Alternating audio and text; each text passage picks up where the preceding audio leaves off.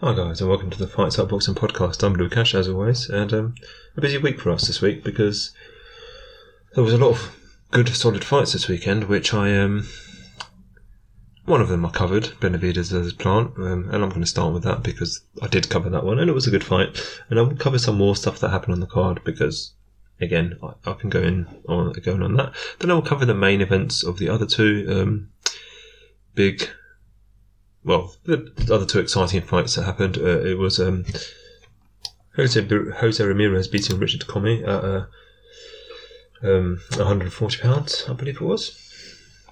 Um, and uh, yeah, that was a you know pretty exciting fight. And um, Carlos Gongora versus Christian Mbilli, or the other way around, however you want to say it. But uh, you know whoever you want to put first. But um, that happened on Thursday, and I completely com- completely went under my radar. I didn't notice it coming at all. But that was a fight of the year contender, um, a really solid fight at uh, super middleweight. So a really exciting fight, and Mbilli is like a new entry at the top of uh, of super middleweight. So I'll talk about that. Um, and those two, I will only talk about the main events um, because I didn't watch the rest of the card and haven't had time to catch up. But um, the fifth one I won't talk about is Lawrence Okolie versus um, David Light because I, I, didn't watch it and I'm not going to catch up because by every single account I've read, it was shit. It was apparently shit to the point where a substantial portion of the audience just turned off before the end. Um, so, you know, Lawrence Okolie is who he is. Who he is is almost always kind of painful to watch. Um, so, he, he's a good fighter, but he's uh, he struggles to be entertaining. He's been entertaining once in the last like five years. So, um, you know, and when I when I watch him live, I will watch him. You know, I will, uh, if he's on, if I have the time to watch him live, I will do that. But um, I'm not going to go back and rewatch a fight um, that every single person to, who saw it says was legendarily shit. So I'm, I'm just not going to do that. So let's kick off. David Benavidez versus Caleb Plant. Um, yeah, this fight went. Uh, you know, ben- Benavidez um, defended his interim title and proved himself sort of the top dog in the division, um, as long as Canelo isn't there. Um, and what happened was um, Plant sort of took the lead early. Um, you know, he was boxing very well at mid, mid ranges, and then he start, started, started to slow down, and uh, David Benavidez started to be able to close distance on him more, and uh, and took over and was giving a bit of a beating by the end. And if you, you know, not just my preview, if you read any preview of the fight or listened to any preview of the fight, you may have heard that pattern called because uh, quite a lot of us called it that way, to be honest. Um, it just seemed like the, the, way the fight was going to go, and it did. So, so, we can be smug about that prediction. But there were a couple of wrinkles, there were a couple of unexpected things. Um, in particular the way Plant approached the fight, because um, I expected him to be consistently just moving away, like engage, you know, jabbing but not really engaging at all, um, and just making Benavidez follow him.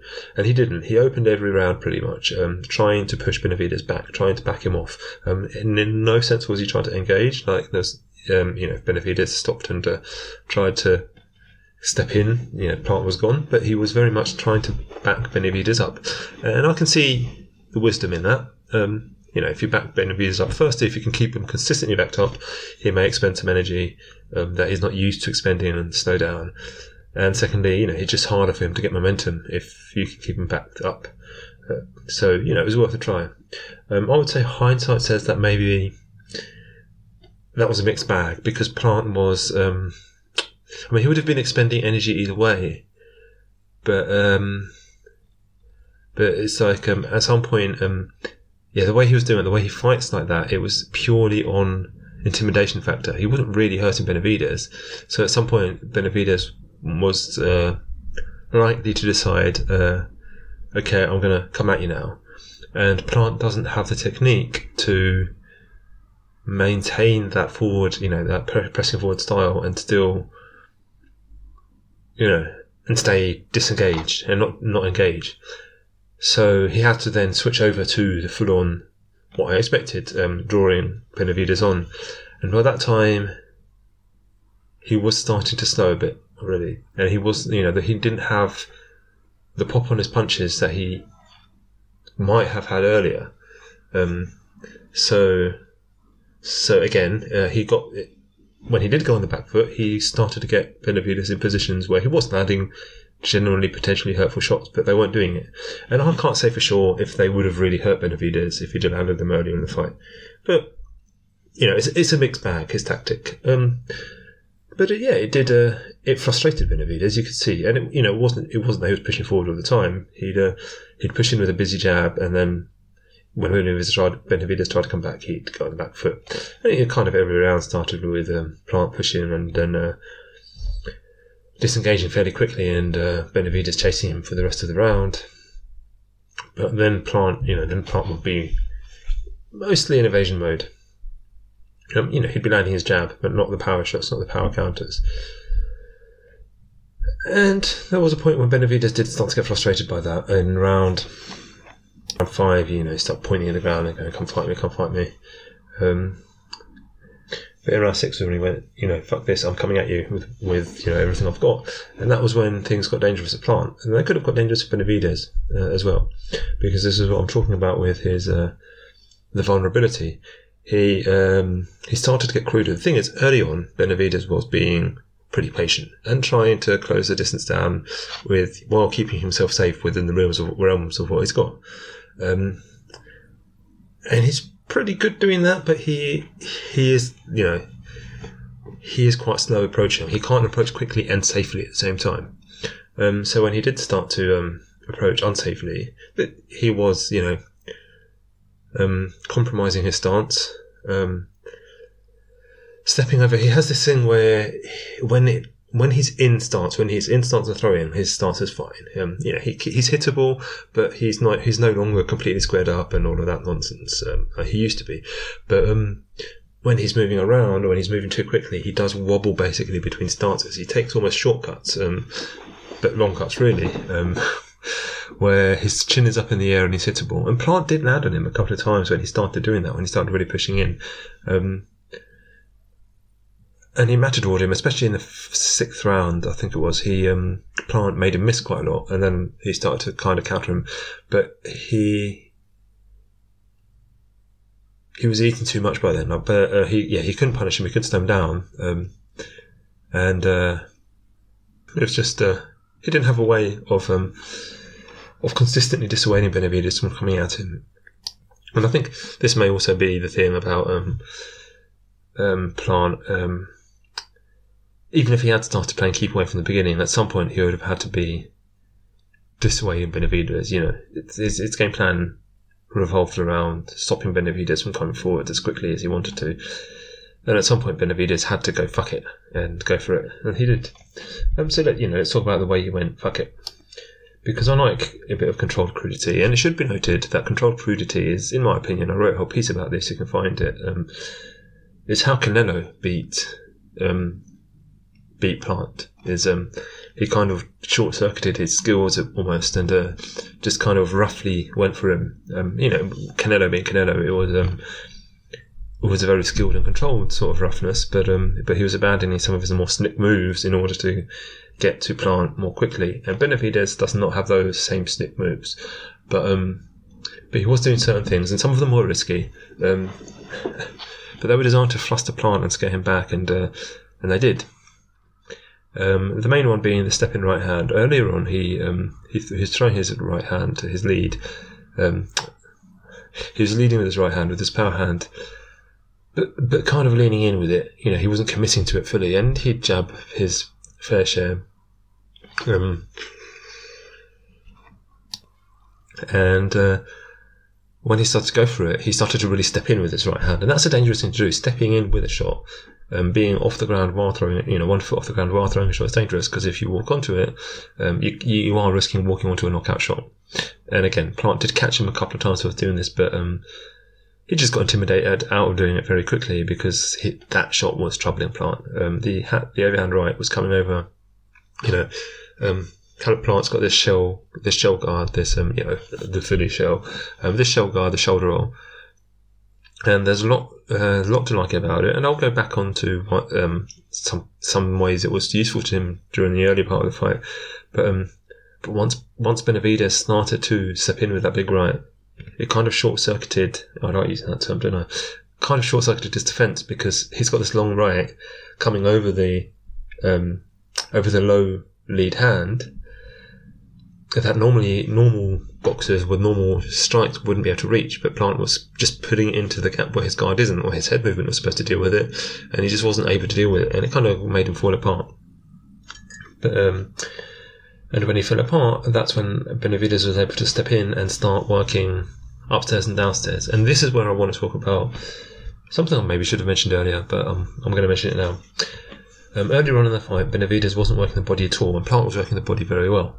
Um, and the commentators were wondering, and quite a few people watching were wondering, um, why wasn't Benavidez working the body early? And he could have probably done so more, but um, the thing was, Plant's. I said this in the, my preview. Plant is one of the few fighters you see now who knows what shoulder roll is for. Knows, well, I mean, he's not the only fighter who know who fights with a lead hand. Who knows who knows how to do that. But um, he covers the body very well. Basically, is what I'm saying here. Um, the thing about a shell guard and a shoulder roll, um, and I did say this in my preview, so you may have you would have heard this thought from me and from others before.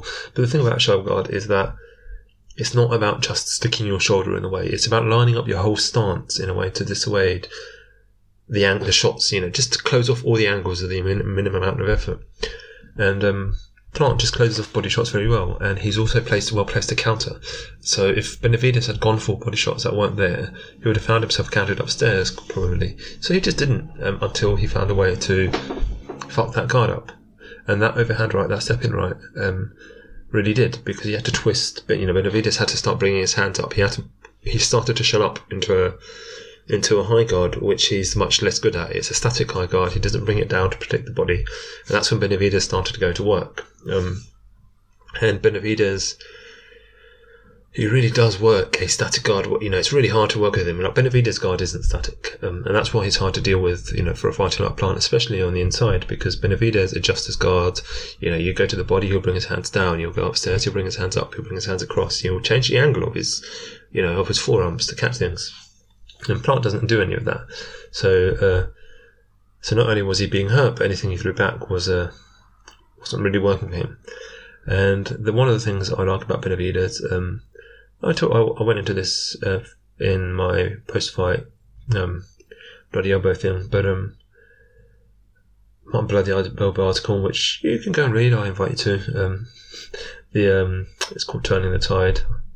Benavidez plant. Um, in any case, one of the things I enjoyed about Benavidez, and I really just generally enjoy about Benavidez anyway, is the way he he um, uses he switches side to side. Not you know every boxer punches one side then the other, and one side then the other.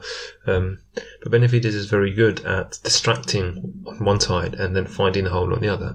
You know, not the only boxer in the world who does that, but he's very good at it. Like, the thing is, his punching is a very high level. Like that seems like an obvious thing for a boxer.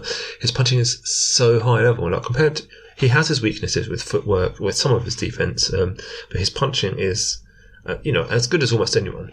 And um, one of the things he does really well, like I have just gone off on a ramble on, is um, he'll do something with his right hand and then even that's a real punch, it's not a throwaway punch necessarily, that sometimes it is, but then he'll be working to distract with the right hand and then come up with a left. Um, the really obvious example in this fight was um, once he wasn't close, he, he used his lead hand, right, uh, his stepping right a lot, but once he was in close, he also had this downward chopping right hand, which was the same effect. Um, if Plant's, um, if Plant's lead hand was low, um, you know, punished that. But even if it wasn't, he was coming around the back of the guard. He was coming up high, and Plant would kind of have to twist himself upwards and bring his guard up to his own left to counter that. Not even to counter to block that right hand.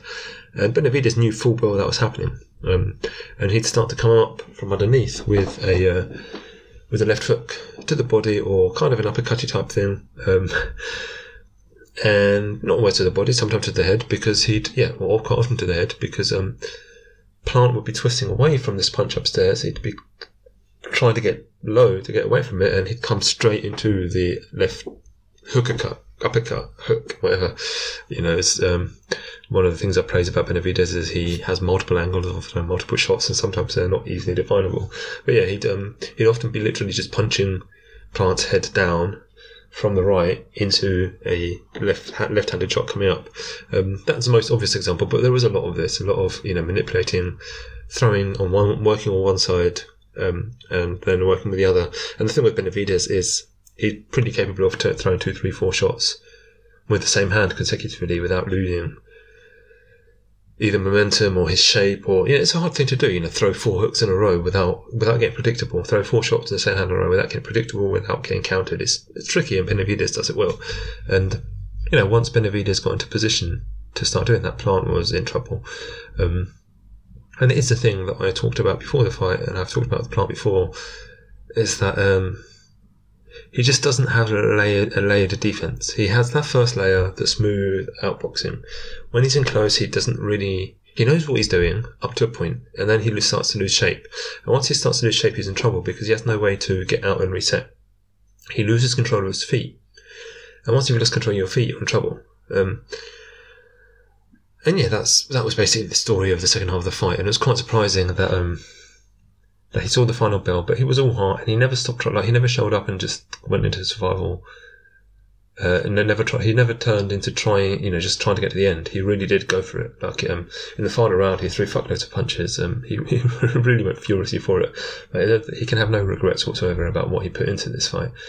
Um, but he just has limitations um, as a boxer, and they they were just really badly matched to Plants, and he wasn't able to find um, Benavidez' limitations the same way that Benavidez was able to find him. Um, a couple of other notes. Um, Kenny Bayless. Uh, there was a lot of complaints about Kenny Bayless. And it wasn't a magnificent performance. I mean, it was a pretty poor performance. Um, early on, Plant would hold. I don't think he was holding on as much as people were complaining about, but he would basically, any time Benavidez did successfully get close, Plant would grab hold of him. And Bayless would let him do it and then break them immediately. He wouldn't didn't warn him or anything, but he would just literally break them immediately. So Plant was getting all the benefit of um, basically stopping any of Benavidez' momentum um, without having to, you know without giving Benavidez the chance to work out of it, and he's good at doing it. Um, you know, to work out, to try to deal with the wrestling and be punished. Um, know, so Bayless basically just let, he gave Plant everything he wanted up until the point Plant was too tired to properly hold on, at which point Kenny Bayless went, you know, fuck it. Just hit him however you fucking please. And there were a few moments where, there was one moment where I thought the fight could have been stopped, especially where, um, where Plant grabbed hold of one of Benavidez' arms. I think he grabbed hold of the left, and Benavidez just started fucking smacking him with the right, and got completely free. He was completely unprotected, and he nearly dropped. it wasn't intelligent defense. Um, and the fight could have been, you know, I don't think there would have been too many complaints if have stopped it there. But he didn't, and Plant, you know, got himself together and uh, fought to the end. So, so there's that. I've seen a couple of people criticise Benavidez for not knocking Plant out, and all I can say to that is really just, you know, you're being, your expectations are too, too sky high. Like, yeah, he could have in an ideal world knocked out a guy who was hurt and whatever, but um, Benavidez has never been a one hit power puncher. That's never his thing. And Plant just, you know, he just kept going. Like, it could have been stopped, but Plant just kept going and going and wouldn't give in. Um, there's nothing against Benavidez for, for not knocking him out. But yeah, good performance. I hope he gets Canelo next. Um, I don't think he's going to. Um, in which case, uh, a fight against Mbilli, who I'll talk about later, would be interesting, or a fight against um, Dave Morrell, who's also a young, exciting fighter doing his thing at super middleweight. But Canelo has got to be the aim, so we'll see. We'll see what rolls around. We'll see what happens. Um, and Plant has to uh, just regroup, basically. Like he's thirty, he's not done, but um, he's not going to get a world title shot anytime soon. So he has to consider whether you know how what he wants to do. Because I don't think you know it's, it's not time I'm not going to sit here and go he should retire. Like he may well work his way back to title level soon enough, just not you know right away. Um, and he may well be in with the guys I just mentioned um, himself. Like if he can beat either or both of them, uh, it would be hard to say you know behind Benavidez. He he may be the next next in line at the title. So you know, um, but yeah, just an interesting, uh, interesting, interesting division right now. So you know, even with with Canelo being inactive for the purposes of the division. Okay, further things on the on the card. Um, co-main event was um, a bit of a mismatch. I won't talk about it deeply. I misjudged this. Um, you know, to be honest, I didn't look into it as deeply as I should have done if I wanted to be really accurate. Joey Spencer versus um, Jesus Ramos at 154 pounds. Yeah, 154 pounds, um, light middleweight. And you know, I looked at, I took a brief look at both of them, um, and I said Spencer looks a bit more the complete fighter to me. You know, yada yada. Um, but he turned out, firstly, he was jumping a lot of levels higher. You know, I didn't get quite into the context of um, Ramos has been around for not even that he's been around for longer, but he's uh, he's been at higher levels up till now. But also Spencer was uh, has been not for this fight, but he's fighting above his uh, um, most comfortable weight. I'm actually looking; he's actually fought out higher weights before. This is which is kind of bizarre. Um, he was massively outsized by uh, by uh, Ramos, like just a lot. It was a huge mismatch in uh, in uh, sizes. Um, so it's not even that that uh, Ramos looked that much more skilled. No, he looked better than I thought he did um, before, but he was still, you know, I didn't see that performance from Ramos and go, oh, he's definitely going to go to the top of, you know, it's a Shark Tank division. But um, just for skill for skill, they were reasonably evenly matched, but they were just like nothing Spencer did anything to Ramos. Uh, threw any, anything Spencer threw at Ramos did anything. Was anything Ramos threw like he'd he'd catch him on the gloves uh, like a completely solid uh, block and just be completely moved across the rim. Like he had nothing for him at all. And Ramos is you know for all you know me knocking him or being skeptical of his world level upside. Um, he has a good attack. He's accurate with his punches and he knows how to set up attacks and so when he's uh, you know when he's able to just move a fighter wherever he wants him, um, he was never going to let that let that up. And it, it ended with a TKO in the second and seventh round. Um, yeah, it was just a bit one sided. Um, not that interesting a fight. The other main event card events. The other was a very controversial fight between Chris Colbert and Jose Valenzuela, um, where Valenzuela was uh, seen as a winner by most. Um, and I would say, you know, I probably would say Valenzuela won. I would have to sit down and rescore it to be sure for certain. But you know, Valenzuela had the dominance in the fight. He um, he hurt Colbert um, four times or so. Um, you know, multiple occasions had him reeling and of holding on and surviving. Um, and the uh, and he knocked him down early on in the first round, I believe it was. Uh, but it was a 10 round fight, and um, Valenzuela clearly and definitely won four of them. Um, and uh, and Colbert basically ended up winning uh, by one round in all three cards. Um, I feel like it would be generous to give Colbert all of the rest of the rounds, which is what you have to, to give him to arrive at that score. But I don't think it's impossible. You know, I, again, I'd have to watch it again. I may come to the conclusion that it's completely, you know, that, that there was another round where despite, you know, Colbert not being hurt, he, um, he couldn't really didn't have really, really have an argument. But I don't think it's you know I don't think it's an egregious decision that uh, that everyone made out made it out to be. Um, maybe a bad decision, but not like this huge robbery. It was just one of those things where we're not scoring by pride rules. If it was pride rules, you know, um, damage for the whole fight, um, cumulative damage for the whole fight is how you score it. Then yeah, Valenzuela was a clear winner, but it's not how boxing scored. So, you know, what can you do? Um, the aftermath was identifying because Valenzuela got in Colbert's face, um, you know, as if he personally scored the fight. Colbert offered the rematch, and he offered the rematch, and he offered the rematch, and he went, "No, fuck this, fuck you, shut the fuck up." And um, this was 135 pounds. So um, Colbert is above his comfortable weight, and now he says, you know, he he had offered the rematch. He's just going to go back down to 130, and the Valenzuela can, uh, you know, eat it. Um, so that's what's going to happen. The fight itself was kind of weird. Valenzuela is a teammate of David Benavidez, and you can see the influence, you can see the similarities. Um, a gym mate, I say, of uh, Benavidez, but um, and his footwork is a lot hell of a lot slicker. Um, he still makes a big mistakes in footwork, and that's part of what cost him here. But he isn't like this wobbly, stompy monster. He isn't as good as his hands. Clearly, if he was as good as his hands while having the footwork he has, he um, he wouldn't be losing this kind of fight or even you know competitive in it. Um, his hands aren't as fast. He isn't nearly as quick as he needs to be to be the reflex fighter that he's trying to be. And he has good, you know, he has good ideas with his hands, but he isn't able to build the combinations the same way Benavidez is. He's just not as good at it. Um, and that's kind of what you know. Um, the story of the fight was Colbert is one of those guys who fights like a slick out boxer, but isn't. Um, he wants to be a good defensive fighter, but he's not. Um, you can kind of compare him to Adrian Broner. Um, he isn't like Broner in the sense that he has. Uh, I mean, Broner has heart in his days, uh, in, his fights as well.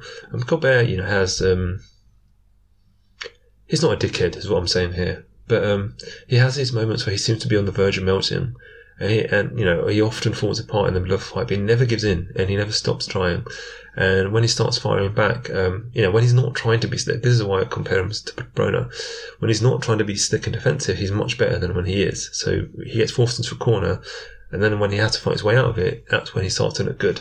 Um, and Valenzuela, the, the times he hurt him were he is pretty damn good at just being really unexpected and coming around really weird corners. It's a mixed blessing because that's when he has his most success, but it's when he's at his most vulnerable. He takes hella shortcuts, basically. He takes huge shortcuts. Um, and it just leaves him vulnerable. But when he does get into the right position, he'll throw, uh, uh, you know, he'll step across and throw a right hand from a crazy angle, and, uh, and Colbert doesn't know where it's coming from. And so he's good at that. He's, he's a fun watch, Valenzuela. Um, Colbert, yeah, he's a fun watch. They're both fun fighters. Again, not the main event. I'm not going to go super in depth, but they're both worth. You know, I don't think at this point either of really world level upside. Valenzuela is younger, has more time, maybe, but he does have to stop taking these uh, risks. He has to find a way to get himself into the positions he gets his best attacks from without being as vulnerable as he goes there, because he's just too open to be hit, to be cut off as he's moving to those positions. So he needs to take a few lessons from, you know, the right people. And the final fight was Cody Crowley versus Abel Ramos. Cody Crowley being a Canadian up and comer in the welterweight division, and he's just going to be a hell of a lot of fun. He just he he doesn't hit hard. Um, he's 22 fights and nine KOs, so you know, but he threw 800 odd punches. Um, it was in 12 rounds. I thought it was in 10. No, it was in 12 rounds. But um, I think it was in 10 when I watched the fight. Um, but in any case, he was throwing uh, a lot. And he's just stuck to Abel Ramos. Like Ramos is, you know, decent gatekeeper. He's not, well, you know, himself a world level fighter. But if you beat him well, you probably are a world level fighter, which Crowley I think is. Um, but basically, Crowley stuck to him like glue. Like you could have thrown it was a massive ring because that's what Plant requested. You could have thrown a towel over them at any point. There, there was no point in the fight where there was any separation whatsoever. Um, and he just comes at you non-stop, like throwing. And when he's not throwing, he's pushing and he's shoving and he's making space just for his punches, not you know not just away. Um, he's going to be a fun fighter to watch. Um, whether he can be, you know, is he going to beat Terence Crawford at Errol Spence? No, no, he's not. But but um, who unfortunately his fight with um, Vergil Ortiz just called off, that could be an interesting fight. You know, I'd probably lean Stanionis, but um, dealing with someone who's you know whose engine is like Crowley's um, will be. Uh, it's just going to be a fun fight of the division. Um, he gave an emotional post-fight interview. I'm not, you know, going to break it down, um, but uh, he talked about he how he had been suicidal and uh, he found his way out of that, but his father did. You know, he passed. He uh, he passed. He died by suicide. So um, so it was you know one of those. Please talk to someone. Um, so he has you know. He's fought through a lot to get hit, to, to get here, not just in the ring. Um, um, but yeah, just in the future, he's one to watch out for. If you're not familiar with him, I recommend watching out for him. Now, even if these are the fighters that boxing needs, as much as the big stars, you need the fighters who I don't think he's going to be a pound for pound star. He's just too vulnerable, but he's skilled and he's aggressive and he's just had a lot of fun. Um, yeah, uh, Cody Crowley, keep a lookout for that. Okay, that's the uh, the main bits from the um, the Plant Benavidez fight done, and yeah, that was a fun fight. It was a you know younger. Um, guy trying to gain his way back. Ramirez trying to gain his way back to world title level um, over Commey, who is, uh, I mean, he was also trying to gain his way back to world title level, but he's 36 now, I believe, and uh, just kind of on the way. You know, he's on the on the long slow slide down, but he's not even near past it as he proved here. Um, and this one was a bit more. It wasn't one-sided beating by any means, but um, by the end, I think the winner was already pretty clear. I don't know, maybe Commey could have come back. Um, basically what happened is uh, Ramirez came out early and hurt Commey, and Commey didn't really have a way to keep him off. He seemed he seemed to be inviting him to stand and bang. Actually, this is something I mentioned in my preview, so I felt quite good about this as well. Um, Commey beat uh, Commey got a draw off Pedraza last year um, by baiting Pedraza to to stand and bang with him and uh, and getting hurtful shots off when he did. Um, he seemed to try to do the same thing early here. But Ramirez is a far more clean fighter. Um, not in the sense of, you know, dirty cheating, but um, he's much more controlled. He's much more a textbook with his form than Pedraza is. So he was able to push Commey to the ropes and then square him up on the ropes and then start to find the gaps through his bodywork. Um, he would push Commey out of shape and Commey couldn't do the same thing back. And Commey wasn't ready for that. And Ramirez very much knew that was going to happen, and he pushed it for a ferocious pace for the first four rounds or so. Um, he looked like he was going to knock Commey out in the first round. Then he kind of didn't after that. Um, but constantly pushing, constantly working the body, constantly um, just to, you know throw the kitchen sink at him really early on. And like he re- he really seemed like the first four or five rounds, I'd say, um, like he thought he was going to knock him out at any moment, and he fought like that. Um, and it's quite a surprise. Uh, it's not a surprise that he gassed. It's quite a surprise that he didn't gas more, to be honest. Um, but like I say, he's a controlled fighter in his form. He's very efficient, um, and he seems to always know what he's, you know, where he's at, what he's doing. So, so you know, he eased off, and then Commey started to find some success, um, finding a bit, fighting it a bit more at range, um, and then, yeah. Um, I think Commey started to slow again at the end of the fight. You know, started to come down to the level of Ramirez, and he got caught. Uh, interestingly, he hurt. You know, he seemed to have Ramirez not wobbling or anything, but um, uncomfortable. Um, and then Ramirez just caught him with what seemed to be like a right hand, like he. It was a completely unexpected shot. Um, and then he uh, um, he knocked him down, and then uh, got up and he fought on. He fought the rest of the eleventh round, but um, he got caught with a body shot and uh, and went down and couldn't get up. He took a knee and he couldn't get up. Um, so yeah, uh, deserved victory for Ramirez. Um, the th- thing about Ramirez, and I think he's improved on this because I always thought of him as quite a straight line fighter. Um, and he wasn't in this fight. He pushes forward hard, but the, the reason Commey had so much trouble was that he wasn't standing still in front of him. He was circling, stepping left and right. He's no Lomachenko by any means, but um, he's finding the angles, um, you know, left and right to uh, to find to to get around him and to take himself out of the line of fire. And uh, and he's very good at not smothering not smothering his punches. He's very good at uh, at dealing hurtful shots wherever he is. You know, even if he's really close, even if he's a bit further out, he knows how to generate power. Um, you know, he's not a super hard puncher. Um, this is his first knockout in ages, um, but but he knows how to do damage. Um, yeah, it was just a it was just a cool little performance. I mean, again, I'm not going to go super into depth on this one, but um, but if you like, if you like to see a pressure fighter, aggressive pressure fighter, um, diffusing his opponent's uh, more awkward um, counterpunching, um, trying to, you know, him trying to stand a bay and trying to diffuse it in a textbook way, this is a fight to watch. And this makes it a fun comparison because I'm going to move straight on to um, Mbilli versus Gongora, just because you can contrast, compare and contrast them.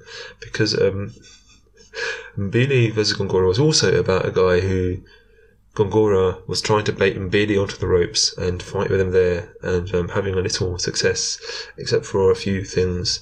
But Mbilli is very unorthodox. And it showed in the only punch that Gongora had any success with, which was that he just kept cleaning his clock with an uppercut, um, just because that was the only shot he had, um, the only shot that was available to him really consistently. Um, and, uh, you know, it's just a huge contrast to, you know, if you tried that against that sort of thing, if Commey had tried just constantly nailing Ramirez with uppercuts, he'd have, he'd have got eaten, um, which, you know, Gongora did eventually.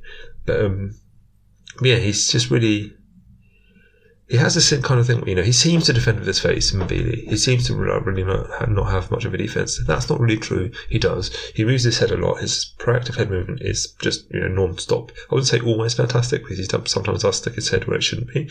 But, um, he's just non-stop pushing forward, non-stop, um, physically shoving his opponent about. Um, and he throws really unorthodox combinations. Um, and he has, you know, just has constant movement, constant jittery movement around his opponent, and he's always he always talks in with his punches. You know, this is the other thing. Um, uh, Ramirez doesn't look like he's putting much effort into his shots, even when they're landing hard. Um, was just fucking talking into everything, which again, this was a ten rounder. I don't want to decision, but um, it was a ten rounder.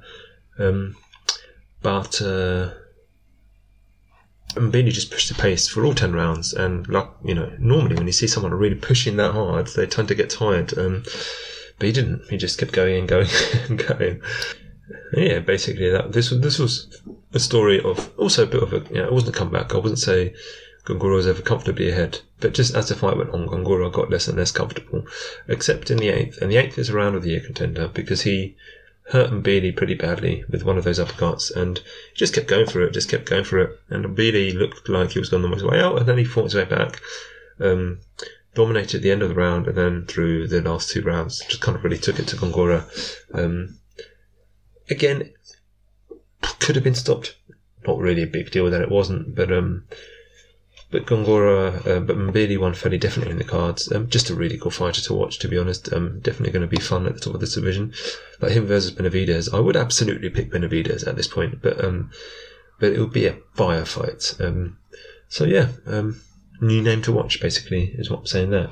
So yeah, that's the week that was. Um, there was other stuff um, on that Ramirez um, versus um, Commey fight. There was also a women's um, title fight um, unification between Tina Rupprecht and uh, Seniesa Estrada. Um, the scores had that a whitewash. Apparently, that's very unfair, and Rupprecht boxed pretty well.